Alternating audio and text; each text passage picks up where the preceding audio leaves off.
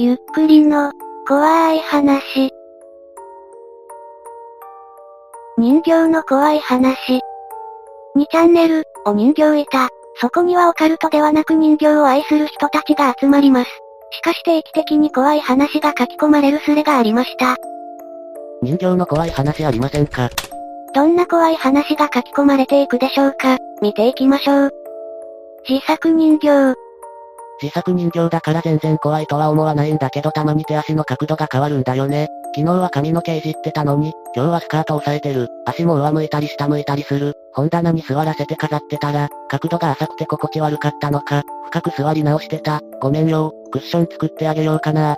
そ、そりは、ゴムの引きが緩いからとかそういうことじゃないよね。俺は手先超不器用だけど、お迎えした子には必ずクッション作ってあげてるよ。キャビネットはお尻が冷えそうだもんね。135だけどゴムの引き緩くないし、完成してからまだ年数経ってないから緩んできちゃったってわけでもないと思う。機嫌悪そうじゃないから、まあいいかなって感じ。作ってる最中に話しかけまくってたせいなのか、とか思ってるがどうなんだろうね。どうでもいいか。魂が入っちゃったんだね。すごいな。しかしそういう子なら手放せないね。末永く大事にしてあげてください。とこのように怖い話すれですが、オカルト板と違って人形が動いたり変化があったりというのは当然のように受け取っています。オカルト板とは違った雰囲気がありますよね。父の愛人。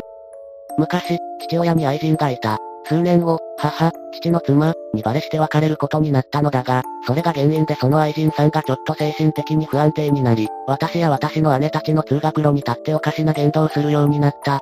姉たちは彼女を最初から徹底して無視していたのだが、私はなんだかかわいそうだったので当たり障りない受け答えしていたら、〇〇ちゃんだけはいい子なのね、と私にジェニー人形をくれるようになり、おもちゃも服も全てお下がりオンリーだった末っ子の私には古いリカちゃんではない、まあ新しいジェニーがとても嬉しく、内緒で受け取って親に隠していた。でも、愛人さんは頭おかしいものだから、こちらの都合も考えずに尋常じゃない数、一度にジェニーハウス、ヘアサロン、ジェニー7体など、を通学路で押し付けてくるようになり、さすがに怖くなって彼女を避けるようになった。彼女の姿を見かけなくなったので通学路を元に戻したある日の朝、以前の焦ったような雰囲気ではなく、至って冷静で表情の薄い彼女に遭遇、つばの大きな帽子をかぶり、ボストンバッグにつと、おもちゃの箱を抱えていた。遠くに行かなくちゃならなくなったので、お別れに受け取ってと、当時は見たことがなかった黒髪のロングヘアのジェニーをくれた。早速学校に行き、その珍しい黒髪のジェニーを皆に自慢して有頂天になっていたら、男子の一人が奪って、箱からむしり出し、首を引っこ抜いてしまった。女子数人がジェニーを男子から取り返してくれたそのジェニーの学科からは、黒い人の髪がボーボーはみ出てた。気の強い女子の一人が毛束をつまんだら、最初に固く丸めた毛の塊がポコンと出て、次にゾロゾロゾロと、とても長い毛が出てきて、頭皮から毛束が連動してゾロゾロゾロゾロと抜けた。血のついた毛根がついた。切り髪ではなく、抜いた毛だった。囲んでそれを見つめていた一同、恐ろしくてめちゃくちゃに叫んだ。気持ち悪くて怖くて、私も皆もいたずらした男子も泣き出してしまい、次の授業が潰れるほどの大騒ぎになった。その日の学級会で、〇〇さんが通学路で知らない女の人からもらった人形に人の毛が詰まっていて怖かった件について、話し合い、知らない人から物をもらわない、変質者には気をつける、で話がついた。先生にも母にも父にも、その変質者イコール父の元愛人、とは言えなかった。未だにジェニー、特に黒い髪のジェニーはまともに見ることもできない。以上です。住人たちは、絶句していますね。その愛人さんは事業ジェニーヘッドに植毛したってこと、情報がなかったはずの251さん子供時代に植毛を試みるなんて相当器用な人だ。人毛は腰があるしお床も効かないから爆発しないよう収めるのは困難を極めるはず。箱に入っていたということはスリープで強引に抑えていたのだろうか。高レベルなことをしていたようですね。法の社員だったのかも。ジェニー人形の製造会社のことでしょうかね。それだ。そういうことにして納得したいようです。怖い話は聞きたかったが気持ち悪すぎる話は聞きたくなかった。どうやら人形の怖い話すれでは異様な話だったようですね。芸者さんの体験談。知人のおばあちゃんは京都で置屋さん、芸者さんがいるとこ、を今でもやってる。そこの芸者さんたちがある日帰ってきてこんな話をした。お座敷に呼ばれていくと初老の品のいい夫婦だった。珍しいな、と思っていると夫婦の間に座布団があってスーツを着た80センチぐらいの男子の人形が座っている。ちょっと引いてしまう芸者さんたち。しかしそこはプロ、にこやかに挨拶をした、新自然としたおじいさんが、今日はこの子の成人のお祝いなんです。どうか賑やかにやってください、と言った。この子というのはもちろんその人形である。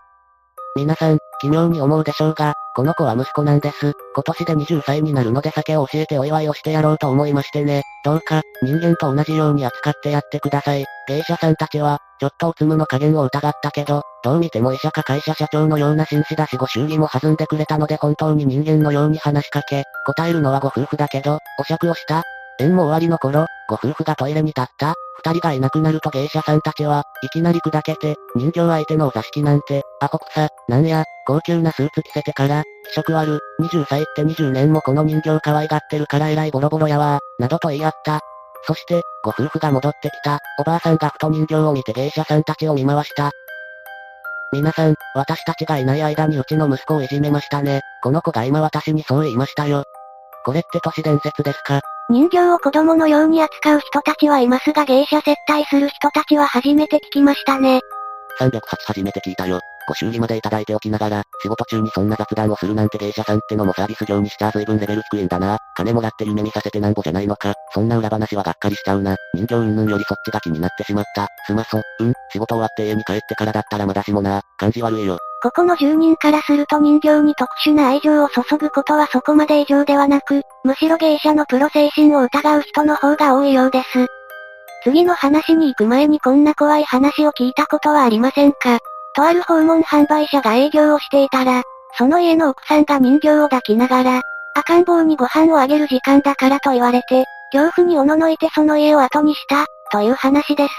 つこい訪問販売が来た時に、子供が泣いていますから、って言って SD 抱っこして玄関に戻ったらすぐに帰ったって話、どっかであったよね。それいい、今度使わせてもらいます。ただ、うち中途半端に田舎で住宅街だから妙な噂立てられたら困るな。ああ、それいいな。私、一末者だから余計怖いかもな。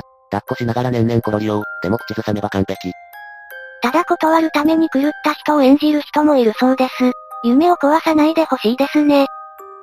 中身入りゾイド。夢に何度も出てくるドールってやばいのかなうちそういうのが一体言うんだけど。まあ、中身入り、だとは思うよ。ただ、その子とお前さんの関係次第、すごくいい関係なら、もし何かすごく困ったことになった時、その子に言ってごらん、事態をいい方向に変えてくれることがある。中身入りとは、魂的なものが宿ってることでしょうか人形だけでなく、ぬいぐるみでもゾイドでも中身入りあるよ。ぬいぐるみの場合は、触った場合に、芯の部分でこの温かい、生き物の形を司って、人間の近くにあるもの、なら可能性は高い。昔は人形が完成すると、因果を含めてから出荷したらしいんだが、今はな、お前はおもちゃで飽きれば捨てられ朽ち果てる。さもなくば、主の代わりに最悪を受けて砕け散る。棒なんかは、魂、入り、とか歌ってるから余計なりやすいのかも。名前つけたり、お迎え、とかの呼び方とかね、ある程度の大きさで人形、はほっといても何か入ってきたりするから注意。お人形板では人形だけでなく、ゾイドのような模型みたいなものも扱うんですね。はぁ、あ、ゾイド、ゾイドの中身入り、どないやねん、ゾイドのどこに中身入るんだよ、ゾイドって知らなかったからググってきたけど、犬とか入ってるんじゃない全然ゾイドは一般的ではないようでしたね。えっと、ゾイドに魂が宿ると思ってる変わった怖い人でした。肩代わり人形。